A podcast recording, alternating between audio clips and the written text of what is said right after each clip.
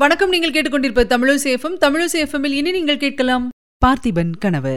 வழங்குபவர் உங்கள் அன்பின் முனைவர் ரத்னமாலா புரூஸ். பார்த்திபன் கனவு.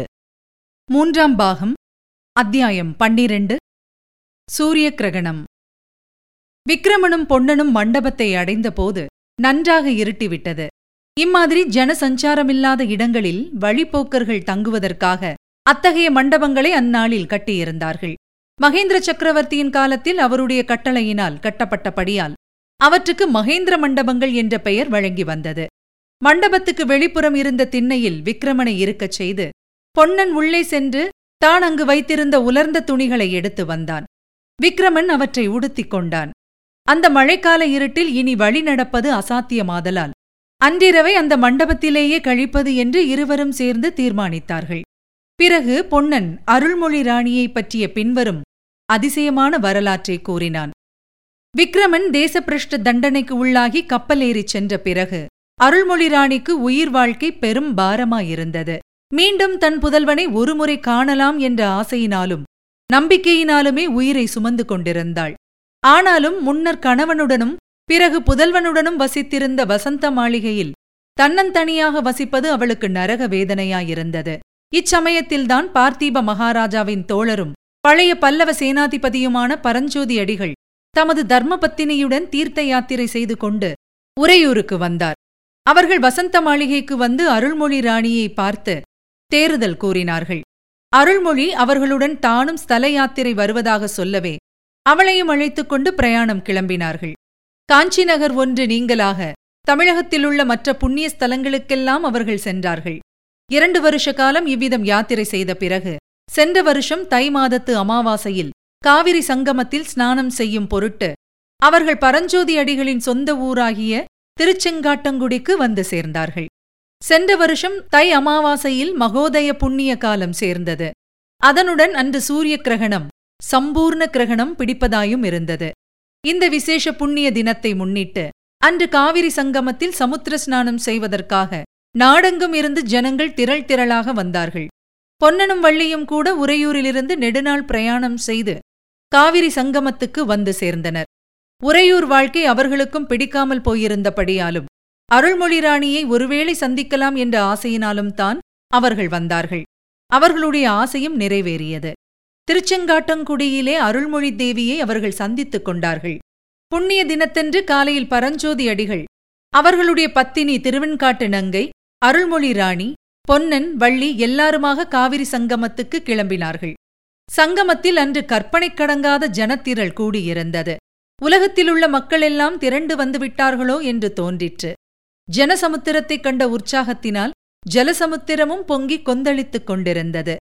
சமுத்திரம் பொங்கி காவிரி பூம்பட்டினத்தை கொள்ளை கொண்ட காலத்துக்குப் பிறகு காவிரி நதியானது மணலைக் கொண்டு வந்து தள்ளி தள்ளி சமுத்திரத்தை அங்கே வெகு தூரத்துக்கு ஆழமில்லாமல் செய்திருந்தது.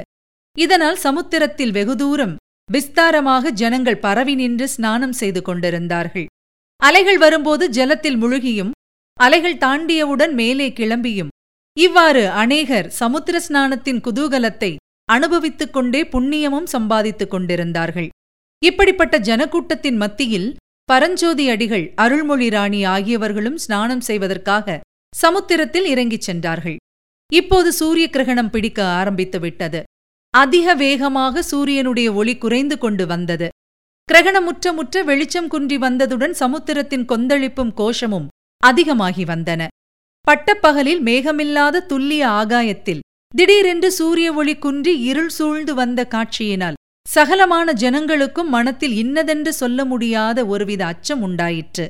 அப்போது இயற்கையிலேயே தெய்வ பக்தி உள்ளவர்கள் அண்ட சராசரங்களையெல்லாம் படைத்து காத்து அழிக்கும் இறைவனுடைய லீலா விபூதிகளை எண்ணி பரவசமடைந்தார்கள். பரஞ்சோதி அடிகள் அத்தகைய நிலையைத்தான் அடைந்திருந்தார்.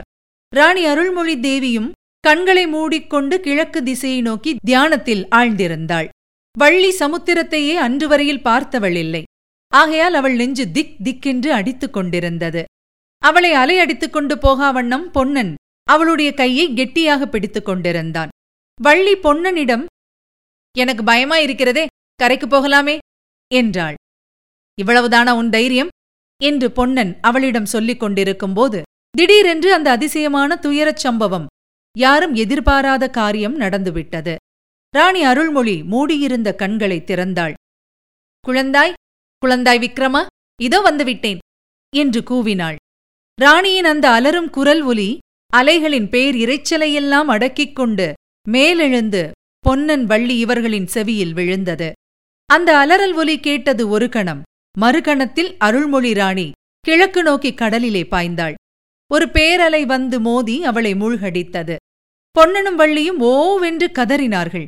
தியானத்திலிருந்து கண் விழித்த பரஞ்சோதி அடிகள் என்ன என்ன? என்றார். பொன்னன் ஐயோ மகாராணி அலையில் போய்விட்டாரே என்று அலறினான். உடனே பரஞ்சோதி அடிகள் தமது பத்தினியையும் வள்ளியையும் நோக்கி நீங்கள் உடனே கரையேறி விடுங்கள். என்றார். அச்சமயத்தில் சூரிய கிரகணம் சம்பூரணமாயிற்று.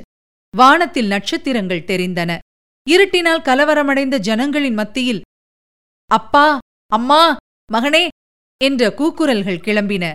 பக்தர்களுடைய பரவச குரலில் ஹரஹர சம்போ என்ற கோஷங்களும் எழுந்தன. அந்த கிரகண அந்தகாரத்தில் கடல் அலைகளுடன் போராடிக் கொண்டு பரஞ்சோதி அடிகளும் பொன்னனும் அருள்மொழி ராணியை தேடத் தொடங்கினார்கள். இதுவரை நீங்கள் கேட்டது அமரர் கல்கையின் பார்த்திபன் கனவு. வழங்கியவர் உங்கள் அன்பின் முனைவர் ரத்னமாலா புரூஸ். மீண்டும் அடுத்த அத்தியாயத்தில் சந்திக்கலாம். இணைந்திருங்கள் மகிழ்ந்திருங்கள். இது உங்கள் தமிழோசி எஃப்எம் இது எட்டு திக்கும் எதிரொலை கட்டம்.